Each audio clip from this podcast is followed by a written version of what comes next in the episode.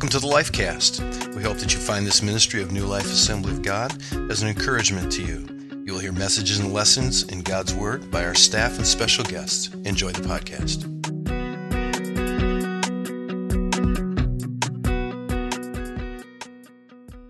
The Lord will do this anyhow, but I'm going to have you ask Him. Can, can you do this? Can you kind of raise your hands like this? You'd be all right with this? If you're visiting, it's like, hey, hey, don't make us do stuff. Well, you can keep your hands down, whatever. It's okay. And nobody's going to throw stones at you. Put your hands like this. And then I'm going to have you say this prayer Lord, give it to me straight. Now remember at the end that you prayed that first, right? No, no. But uh, I do want to share some with, something with you from His Word this morning. We're going to look uh, a little in the Old Testament, a little in the New Testament, and uh, walk out with some encouragement and hopefully some clarity um, as we do this. So, um, Isaiah chapters 13 through 24, if you're not familiar with the Bible, it's Old Testament prophet. Um, it's a little bit longer book in the Old Testament. Um, God spoke a lot to Isaiah and he relayed it. And so Isaiah is also known as one of the messianic prophets because he talks a lot about the coming of Christ, coming of Jesus.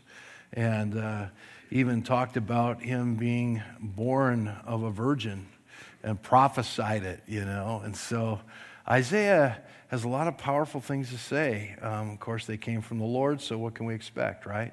Well, the chapters 13 through 24, it talks a lot about um, judgment and judgment on the nations. And uh, we're going to take a little segment here from Isaiah chapter 22. Um, yeah, I'll probably read verses 8 through 14. Um, and we're going to, for this morning, we're going to kind of spend time or hang our hats there in the later part of verse 14. I want to read this um, to you. Um, he has taken away the covering of Judah. In that day, you look to the weapons of the house of the forest. Now, as we read this, we're jumping into a prophecy, and you're going to go, What in the world does all this mean? I'm, I'm not going to explain everything to you because it would take a whole teaching and message on this not just this chapter, but this, these many chapters of what God is saying. But we're going to pull something out of here that He um, uh, reveals and something that's going to hopefully enlighten us. In that day, you looked to the weapons of the house of the forest, and you saw that the breaches of the city of David were many. You collected the waters of the lower pool, and you counted the houses of Jerusalem.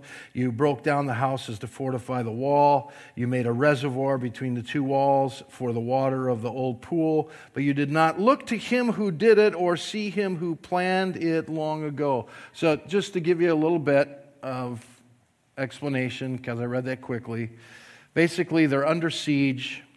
Um, they break down their houses, many houses. They fortify more walls around the city. Um, many of the houses that they had and that they built in that time, you know, they became layered and tall and they had flat roofs and they would go up on those roofs and uh, they would watch for the enemy. They would enjoy life up there. They would do um, some sacrifices up there. They would do gatherings up there. Uh, some of them did idol worship up there. And so this is kind of the setting. Well, they're under siege, and these are the things they've done to try to preserve water and protect themselves. And yet, in the middle of all of this, they did not acknowledge the Lord. Now, the Lord gave them instructions. What they were supposed to be doing in this time when they were going to be under siege.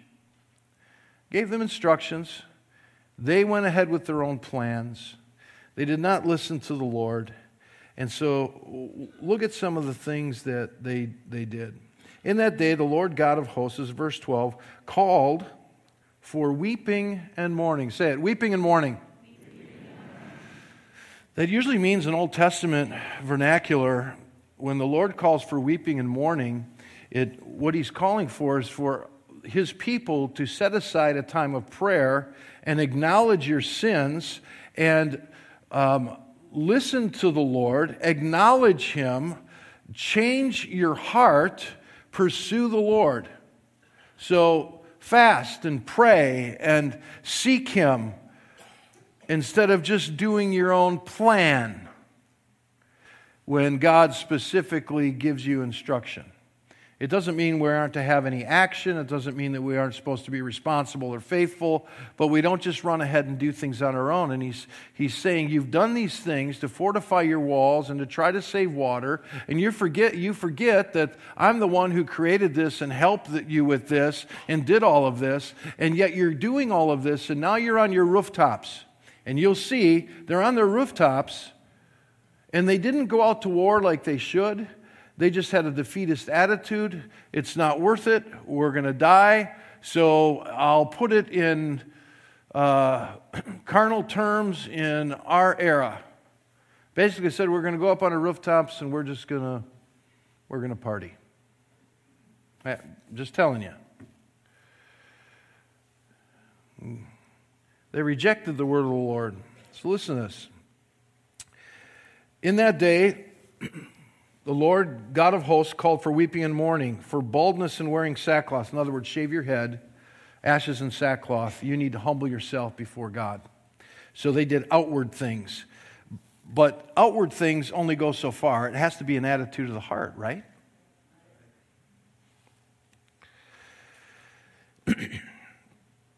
called for weeping and mourning, wearing sackcloth. And behold, Joy and gladness is what I heard. Killing of oxen, the slaughtering of sheep, the eating of this flesh and drinking wine. Let, he quotes now, let us eat and drink, for tomorrow we die. This was their attitude. The Lord of hosts has revealed himself in my ears, prophet says. Surely this iniquity, now listen to this. This is the part I want you to hear for this morning. Surely this iniquity will not be atoned for. That should really scare us. Okay? Now, I know we're on this side of the cross. We acknowledge Jesus. We know that there's forgiveness of sin because of his blood. But when we hear that God says to people, this sin, this what you're doing, will not be atoned for, and it says here, um, will not be atoned for you until you die, says the Lord God of hosts. Now, when it says until you die, it's talking about the second death so that you, you understand this like, oh, once they die, it'll be atoned for. No, no, no, no. What he's saying is, you, when you die in this life, it won't be atoned for. And when it comes to the second death, in other words, eternity away from God, spiritual, eternal death, he says it will not be atoned for. Now, when we look at the life of Christ, we understand grace and mercy. We understand that through his blood, there's forgiveness of sin. Right? Say right. But there is in the New Testament a sin that won't be atoned for. You know what it is, right? You know what it is? Say it loud, whoever had. Blasphemy of the Holy Spirit. We're going to look at that passage. So here we see in the Old Testament that there's a point where people go and they do, don't listen to God. They rebel against God. They take their own plan. And God says, you know what? That sin will not be atoned for ever. That, that's an alarming phrase.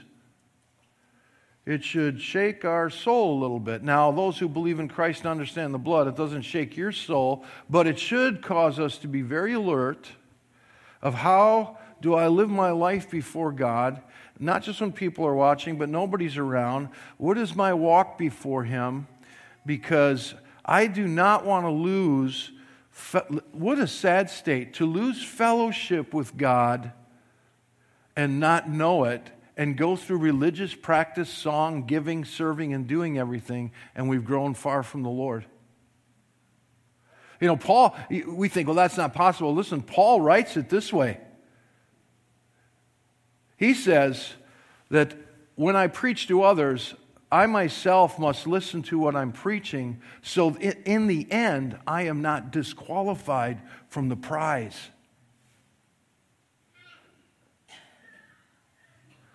Things could become so familiar, so rote. And we do these practices and we live this lifestyle, and, and somehow, some way, behind all of that, our heart grows far from the Lord that all of a sudden fractures our fellowship with Him. And we find ourselves holding attitudes or something within us that is out of order. It is not honoring to the Lord. And He's been talking to us about it. And we might say, yeah, yeah, or I'm too busy, or I'm doing all this good stuff that consumes my life that I don't take time to recognize what the Holy Spirit is still talking to me about, where I might be rebelling against God and His order and His word and His structure in my life. And we just say, well, you know, God's gracious and merciful, and this is no big deal. Those of you who are parents, you talk to your children, you talk to them about very serious things, and you talk to them about lighter things. And you, you know, you, you do that. I would like to think that when we talk to our children, when I talk to my children, when I have talked to my children, we were raising them, whether it was really serious or was something that wasn't too serious, that they would take all of it serious. That they wouldn't walk away and just go, you know, he didn't really yell. He didn't point his finger at me. So maybe what he just told me, ah, it's not really all that serious. I don't need to listen to it or I don't really need to do it. what a sad state. If that becomes my attitude, my outlook when it comes to the Lord's Word and Him trying to talk to me in my life. Here's God's people who He loves who he has watched over. From generation to generation, he has watched over them. He has protected them. He's allowed circumstances to discipline them, to try to turn their heart to him and to then you know go over these things with their children so that generations that grow and come they would know him and they would have a heart before him a purity of faith an understanding that when God speaks and when God tells us something that it's serious, I should pay attention to it. It will bring protection in my life. It will bring peace in my life. It'll bring prosperity in my life. It'll bring such security to me. And most of all, and more importantly than the circumstances that challenge us, I will always be in good standing in relationship with God that I will never hear from him, these sins that you commit will never be atoned for. Because if they're not atoned for, we have no hope and no future. If Christ would not have come, we'd be lost. How is it that you and I could forfeit such an undeserved blessing of God Himself coming to make peace? and mend us. How could I forfeit that? Because I'm not going to listen anymore. I'm going to do my own thing. Or I'm just going to go through some motions. You think, well, how, how could that sin not be atoned for? It is atoned for if we confess. If we confess it, that it's wrong of us, and then we follow up with, I'm going to change. I'm not going to keep doing this and living like this or disobeying him or rebelling against his word. I, I've confessed that I've done that, and now I'm going to turn and I'm going to change. He's going to help me. I'm still, we're still going to stumble. We're going to trip around. We're still going to fight our flesh. But we continue to go, and He leads us in an overcoming power that He frees us from our past, not um, just like, hey, that was then and this is now. It's we got freed from the past. Our mind might remember, but we now live completely different because our thinking has been transformed and we've had a change of heart. And when He's called us to repent, or ask forgiveness and change, that we have listened. You see, if we don't listen and we resist and rebel, then it can't be atoned for. I want you to hear that. It can't be atoned for. God is gracious and He is merciful, and Jesus shed His blood. But it takes the kind of faith to confess and to change. They just went about their way, and God sends a message and says, This, this sin, this disrespect, because I mean, what is, what is blasphemy? I mean, it's the continual state of mind, attitude, and action that says, I have no reverence for God. And anything that's holy, I have no reverence for. I'm rude to it. I'm rude to it. I reject it. And that's what they did here in Isaiah. God called them to do something else compared to what they chose to do. And God saw it and God heard it and He responded. He said, you, You've disobeyed, you rebelled against me. These are not the days of celebration and doing these things. This is the day that I've called you to. Humble yourself, get forgiveness from me, confess, repent, and change. Because God, as always, would then deliver them. Say, deliver them. Now change the words deliver me. deliver me. What's the requirement? A faith that leads to obedience to Him. Oh, we'll, we'll struggle along the way, and there's grace for that, and there's mercy for that. But our attitude and our heart is to know God and to follow Him. Blasphemy is the continual rejection of what God is speaking to us, His Word. They heard the word that they were supposed to, you know, shave their head and put on sackcloth and ashes. They were supposed to weep and mourn, pray and seek Him. And they did not. They did the opposite. And God said, there, there's, no, there's no atonement for that unless they confessed, changed their heart and a grace and a mercy would be applied to their life, and His blood, Christ's blood in our life, it would atone for us. It's an interesting thing, this whole idea of rejecting God's word. You know, if we put it in New Testament terms, you look in John chapter 1, Jesus has come, and it says that Jesus is the living word of God. Right? We had the oral word of God come to us from God through people, through prophets. And when the New Testament comes, Jesus is born, and he's the living word, the living word of God.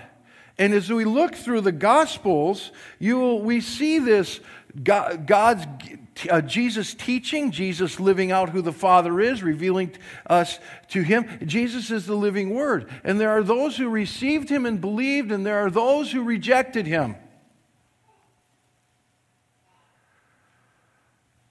Those who reject Him, what is their hope? They would not listen to His Word.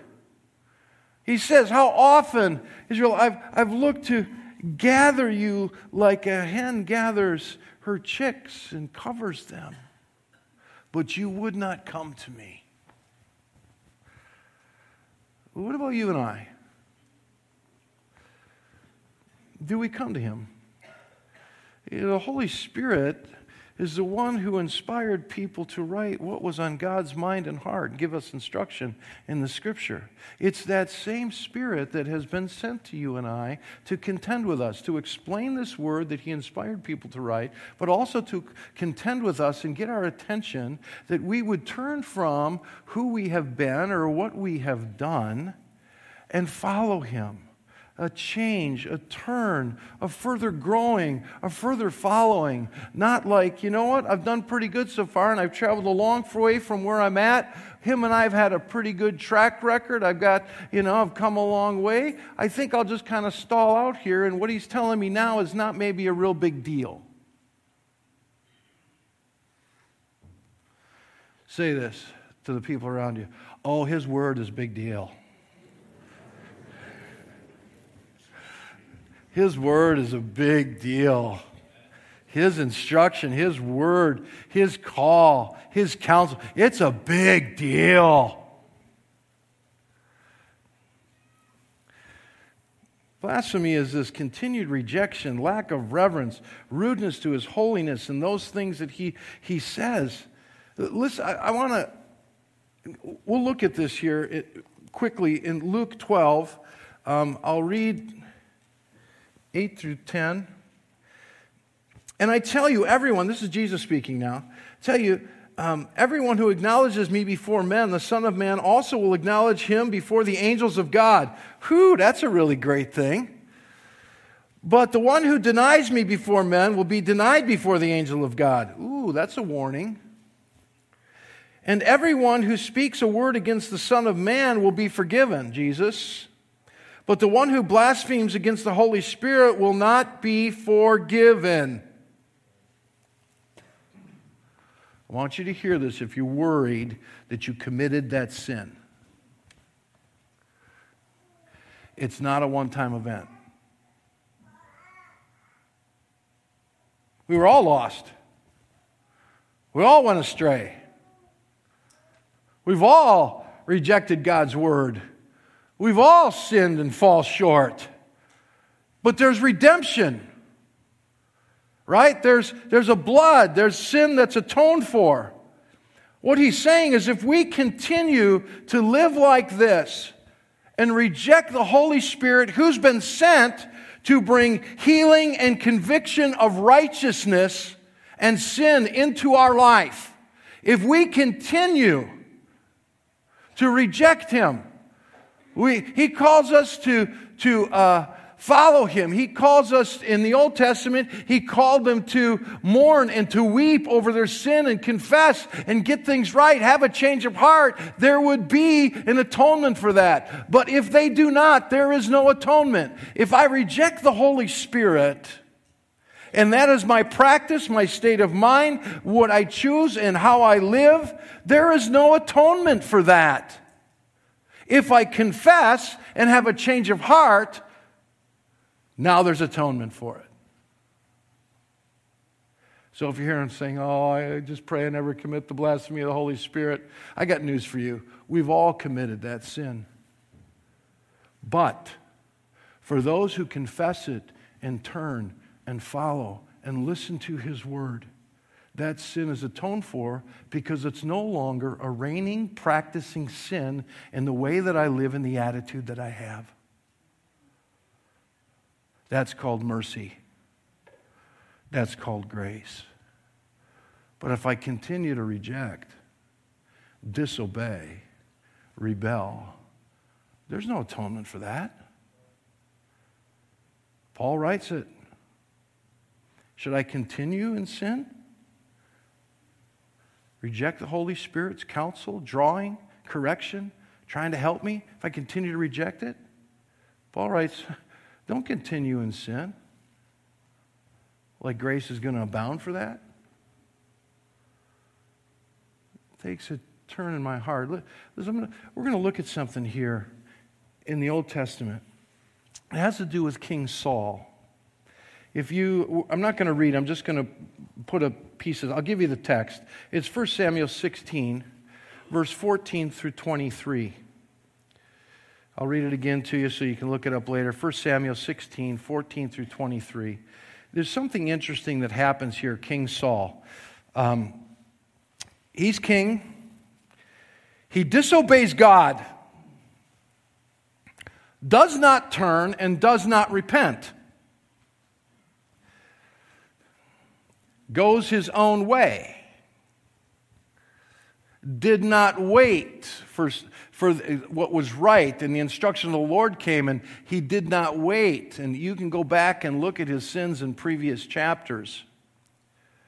And it came to a point that his disobedience and rejection of God's word and rejection of God's instruction, he did not listen to the Spirit of God and the instruction that came to him, so he rebelled.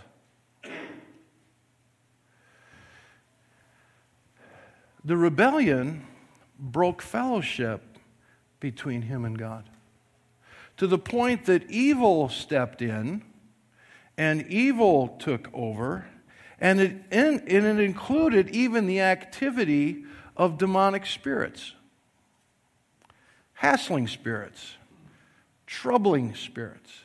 Now, what would happen is that what would soothe Saul, his soul, temporarily, say it, temporarily, would soothe him temporarily is when David would come in, who was becoming King David, but, you know, there was that whole transition of acknowledgement between Saul and the one that um, Samuel now anointed to replace Saul. While Saul was still king, he disobeyed God. He was troubled. It even says that in the, in the passage before, chapter before, it talks about that how God had sorrow that he made Saul king. Saul had choices just like you and I. He chose to go against God's word, against what was right, against the practice, put his hands on things that didn't belong to him in doing. And so all of this goes along, and Saul, he, he disobeys. He does not repent. He doesn't ask forgiveness and change we don't ask forgiveness and we don't change, there's no atonement for that. There's atonement for it, but without our repentance, without our confession, it doesn't apply to our life.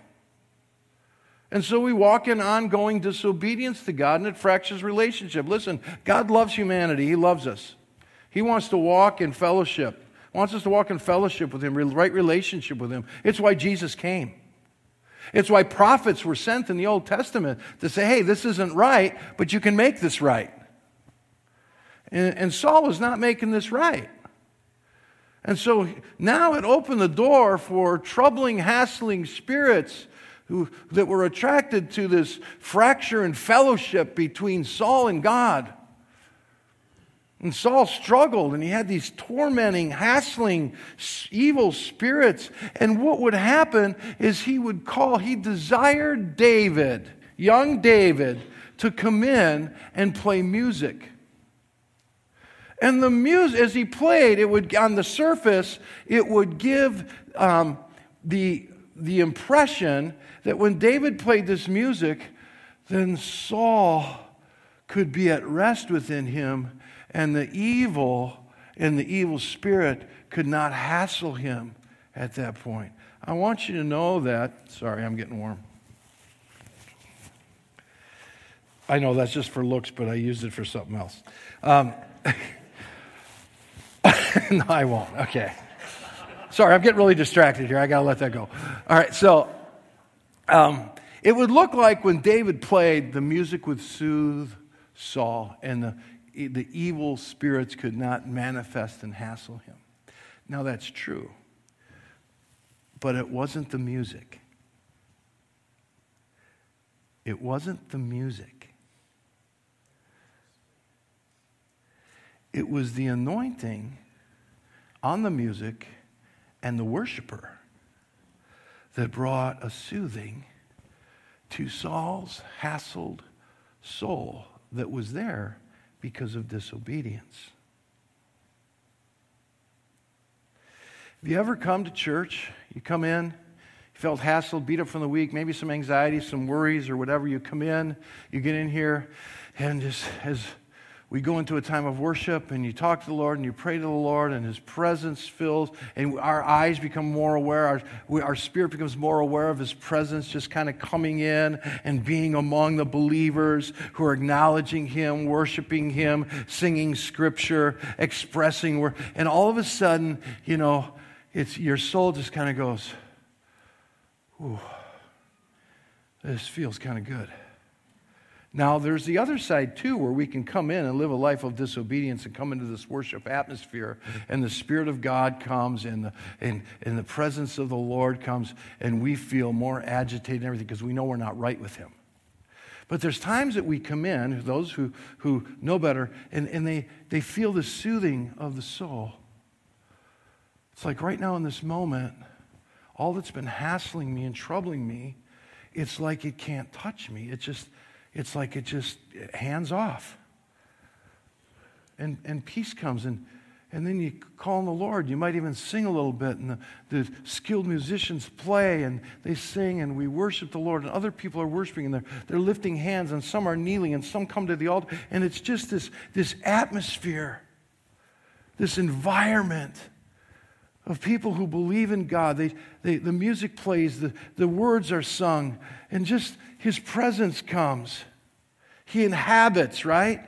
He inhabits. He starts to get near, and we get we see the distractions kind of breaking up that try to bind us or we came in with, and they, they fall off for a moment. And you taste his mercy, and you taste his grace and you taste his presence near. And you're moved in your soul, in your spirit. Your soul feels it.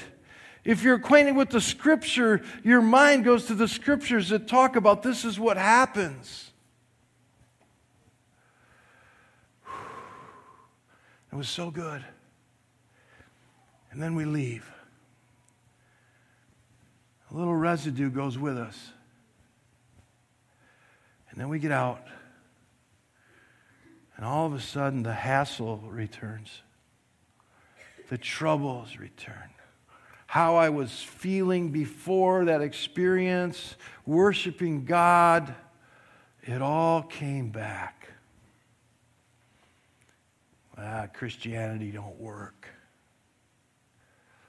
Why go anymore? My life doesn't change. I go there and feel kind of good, or I feel convicted. I know I got to clean some things. But then I leave. It's like it's this temporary fix. That's what Saul had. David would come in and he would minister and worship and music and the anointing that God put upon him that breaks the yoke of bondage. Then David would leave. And Saul would be calling for music again because the, the hassling spirit, the evil because of the disobedience to God would just return to his life and the troubles and the complexities and the lack of clarity, and it moves him out of fellowship with God, all because he would not confess. But you hear that? He continually rejected the instruction and the path to forgiveness and healing and deliverance that God offers to all of us, to him. Blasphemy to the kindness of God, to the Holy Spirit who convicts and draws us, who changes us, who been sent to lead us in the things of God and the ministry of Jesus, rejected. Continually, no. And it breaks relationship. And it, it, it opens the door to sinful activity, flesh activity, it opens the door to demonic spiritual activity that disguises itself in just circumstances or, you know, uh, hassles. We don't kind of know where they come from. They just kind of turn up somewhere, and it's just bad news. And yet we went to church. I had this good moment. And now I'm back to my life. Church doesn't work.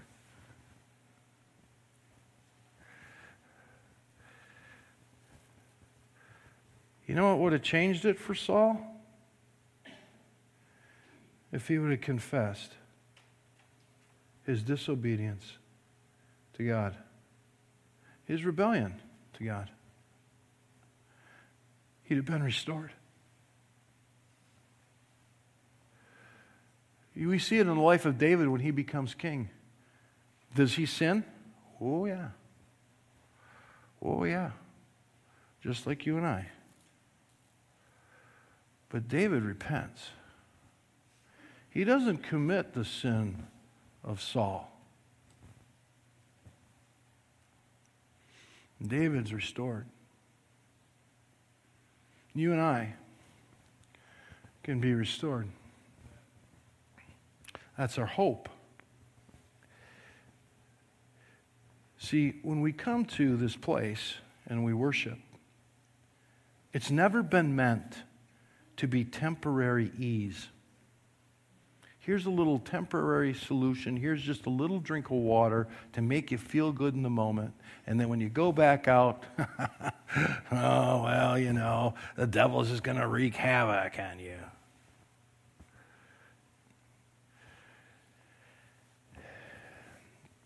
Blasphemy is this ongoing disobedience,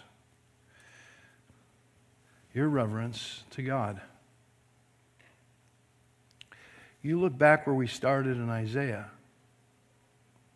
He called them, God called them to repent and for, forget, and for forgiveness and confession. But when they didn't, there was no atonement for them. You and I live in a marvelous era of God's calendar and timetable, of a dispensation of God's grace and mercy through Jesus Christ.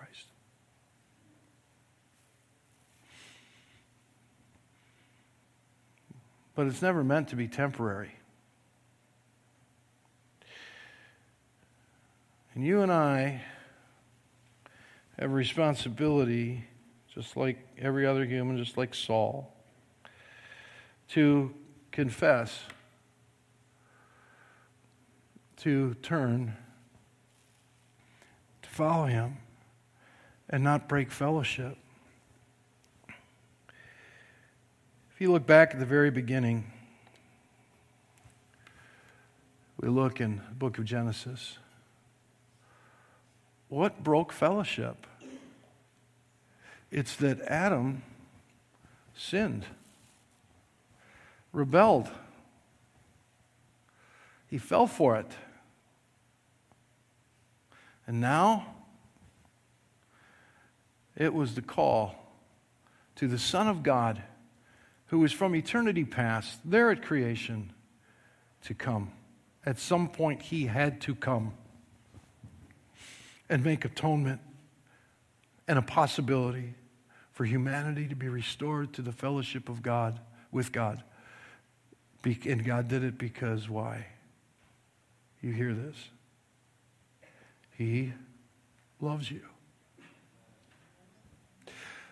He loves you. It's who He is.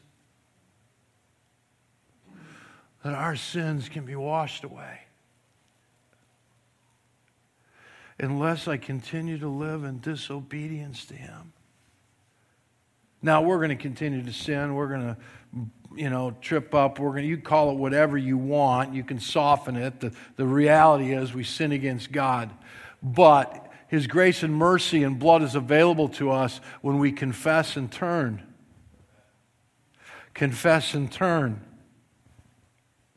Not continue in. And then come to church and get some temporary help and after a day or the afternoon or two days or partway through the week, it's all gone. Because when we were here and in the moment with God, we didn't confess, we didn't have a change of heart. For that, there's no atonement. There is once it's exposed. We confess it. A lot of you in this room I know have walked with the Lord a long, long time. And you got a, a good track record of God's grace and mercy. You might even have a good track record of obedience. Don't fall short of the finish line, my friend.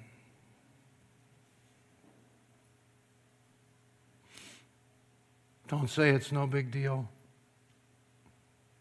He's loved me so far, and I feel pretty good, so I can just continue to operate like this with this attitude towards Him or towards the things of God or towards other people or towards my wife or my husband or my parent or my brother or my. I, I've been doing pretty good all along. I feel pretty close to God. I felt His presence at church.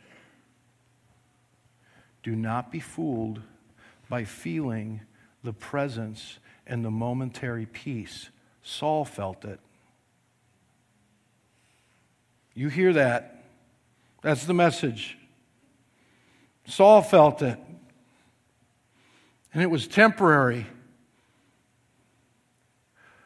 What did I not do that was right in God's presence in that moment where Satan was at bay? and I was engaged in God's presence, what in that moment did I not do? That when that moment of worship was over, everything went back to the way it was. My spiritual condition did not change, even though I tasted and I saw and I felt. And the worship was marvelous. And I felt so close to Him. You may have been close to Him in proximity, but to be close to Him in relationship is different. Because when you are not close to Him in proximity but have right relationship, you're still good. Still good. Still right. Things are in order. Jesus came to restore. He came to redeem. He came to reconcile.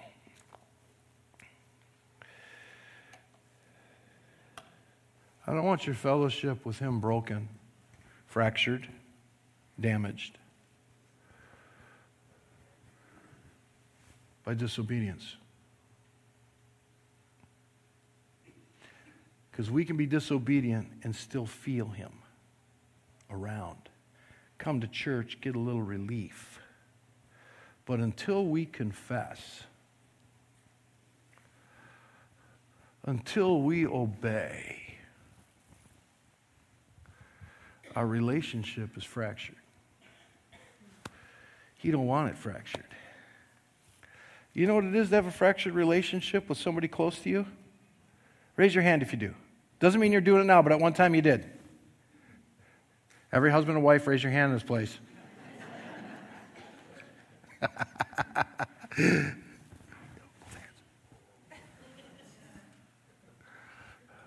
How's life when it's fractured? Dandy. Not so. Because even when you're apart in proximity, you're still good in here because things are in order, things are right so that when you step outside of his presence that you feel in a gathering like this doesn't go back to the way it was. You're still good. You're still in fellowship. You've taken care of business. And you don't have to walk with fear when the enemy shows up because things are in order between you and him and you're going to obey Him. And you're not going to take things into your own hands. In the moment that we do, we know how to quickly confess, receive forgiveness, and move on. And with His help, don't do that no more.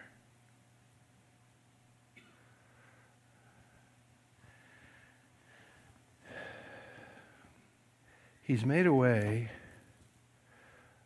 for all of our sins to be atoned for. Turn to a couple people around you and say, It's all been paid for. It's all been paid for. Somebody tell me, tell it to me. I'm up here alone. Somebody tell me it's all been paid for. Thank you.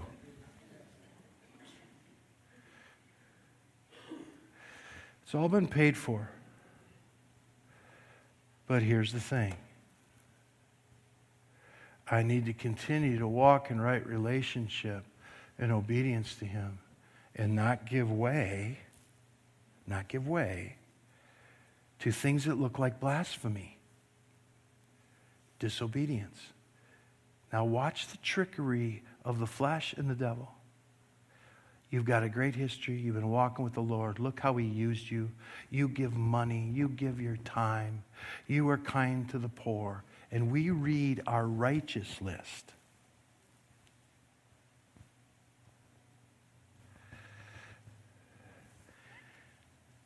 And we think because it outweighs this other little disobedience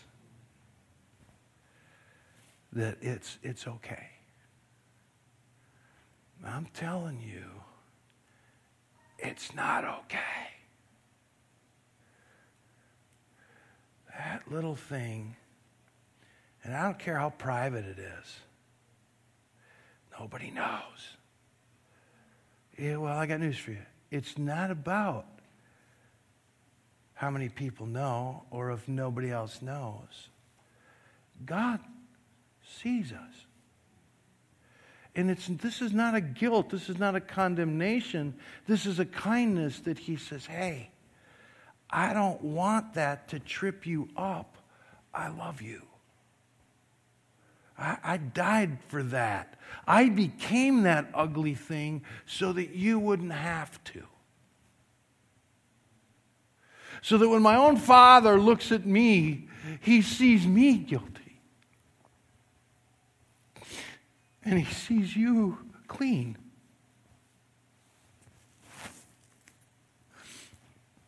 That's an old fashioned King James word that is, he imputeth righteousness, gives you his, and he says, Give me your dirt. The stuff that disqualifies you, the stuff where you've been disobedient.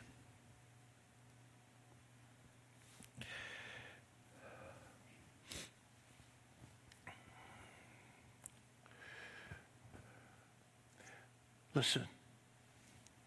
Listen to his word. Listen to his voice. Obey him at all cost. At all cost. Salvation's free. But I want every sin atoned for.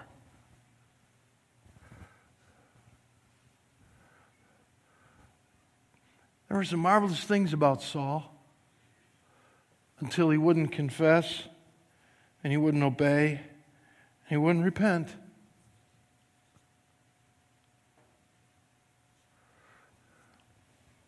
You have to remember at one point he was he was leader of God's people, he was man of faith. Who went all the way through a time to the point where near the end he was consulting the demonic for help.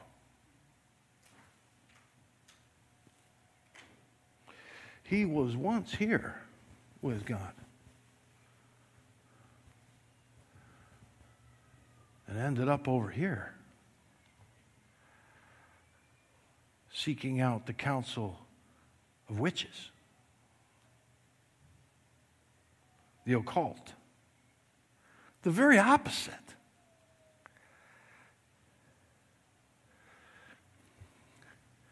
I wonder if we would have asked him at the beginning when things were right Would you ever consult a witch? Would you ever, you know, move to the occultic side for counsel? Would you ever not confess sin to God that would open the door to all that? Of course, I wouldn't do that, right? Because he's human and he's like us.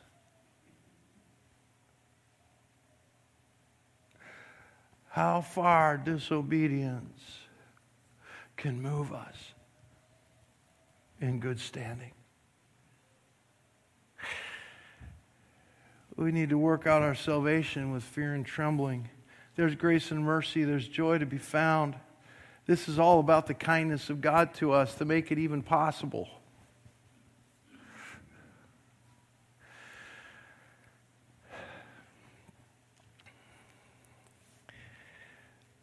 Blasphemy of the Holy Spirit is not a one time event, it's a continued state of decision that we make.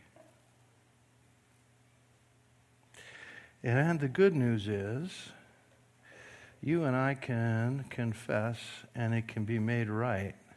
And there's atonement for it with confession and change. Confession and change. Say it.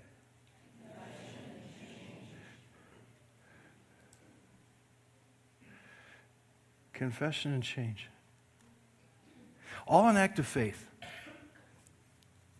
All an act of faith. The, the, salvation is offered to us, the forgiveness is offered to us.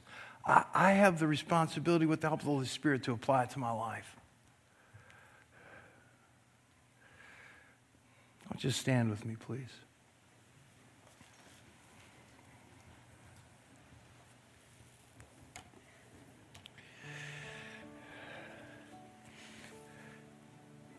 You remember the Saul of the New Testament? We call him the Apostle Paul, right? Do you remember some of Saul's sins? New Testament Saul, do you remember some of his sins? Some of the obvious ones, of course, right? Thinking he's doing a service to God and he's killing Christians, having Christians killed.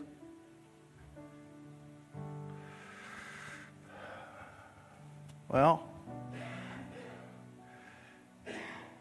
He had an encounter with Jesus, the resurrected Jesus. and Paul, Saul, was transformed Paul. You can be transformed. I don't care where you came from. I don't care what you've done. You can be transformed by the power of Jesus Christ. He's made a way for you and I. And we stumble along the way, and He's got grace and mercy for us. It's that we don't harden our hearts and continue to disobey and rebel against Him. He came, listen to this. Scripture says, He came that you, you, not just you, the crowd, you, the individual, He came that you would have life. Not death, eternal life. Don't let anything, anything stand in the way of hindering that, hindering your relationship with Him. As dark and as guilty and as embarrassing something might be, don't hide it from Him. I got a little secret for you to help you. He already knows. he already knows. He already knows.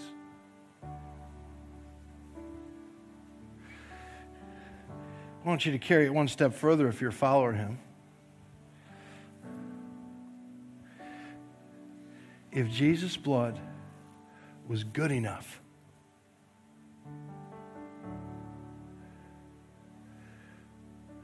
for God to forgive us. then his blood, Jesus' blood, should be good enough for us to forgive one another. Don't let unforgiveness disqualify you. Now, we got to work through some stuff because, you know, we're still trapped in this, I'm still trapped in this Randy thing. You're trapped in your own thing. We got to work through it.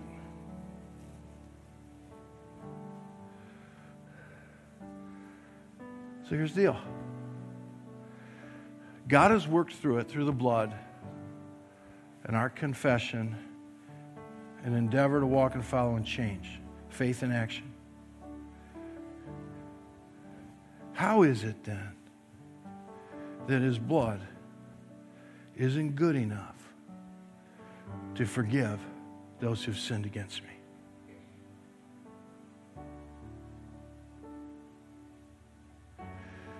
There, now the other shoe fell.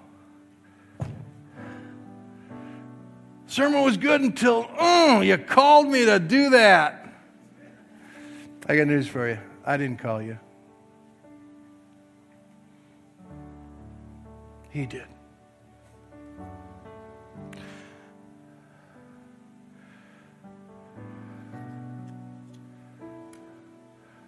Sometimes it's the very deep things, very hard things. But only we make it impossible.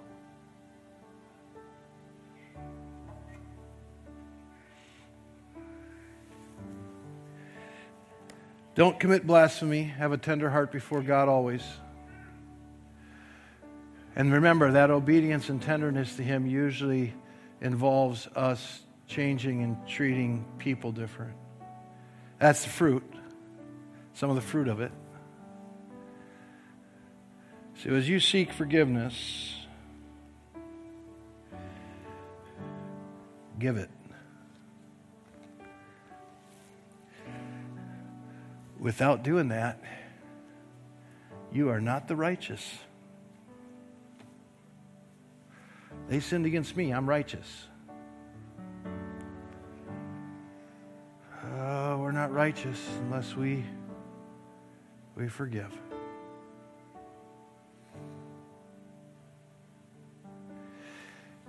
The Spirit's been sent to help you. Let's hear it. The Holy Spirit's been sent to help you. So don't shut him up. Don't turn him away. Don't disobey him. Because now we're flirting with the blasphemy part. And there's no atonement for that.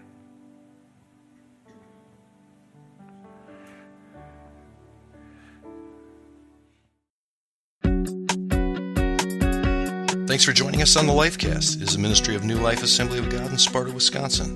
If you are ever in the area, we would enjoy the opportunity of meeting you. Until then, remember, God is for you, not against you.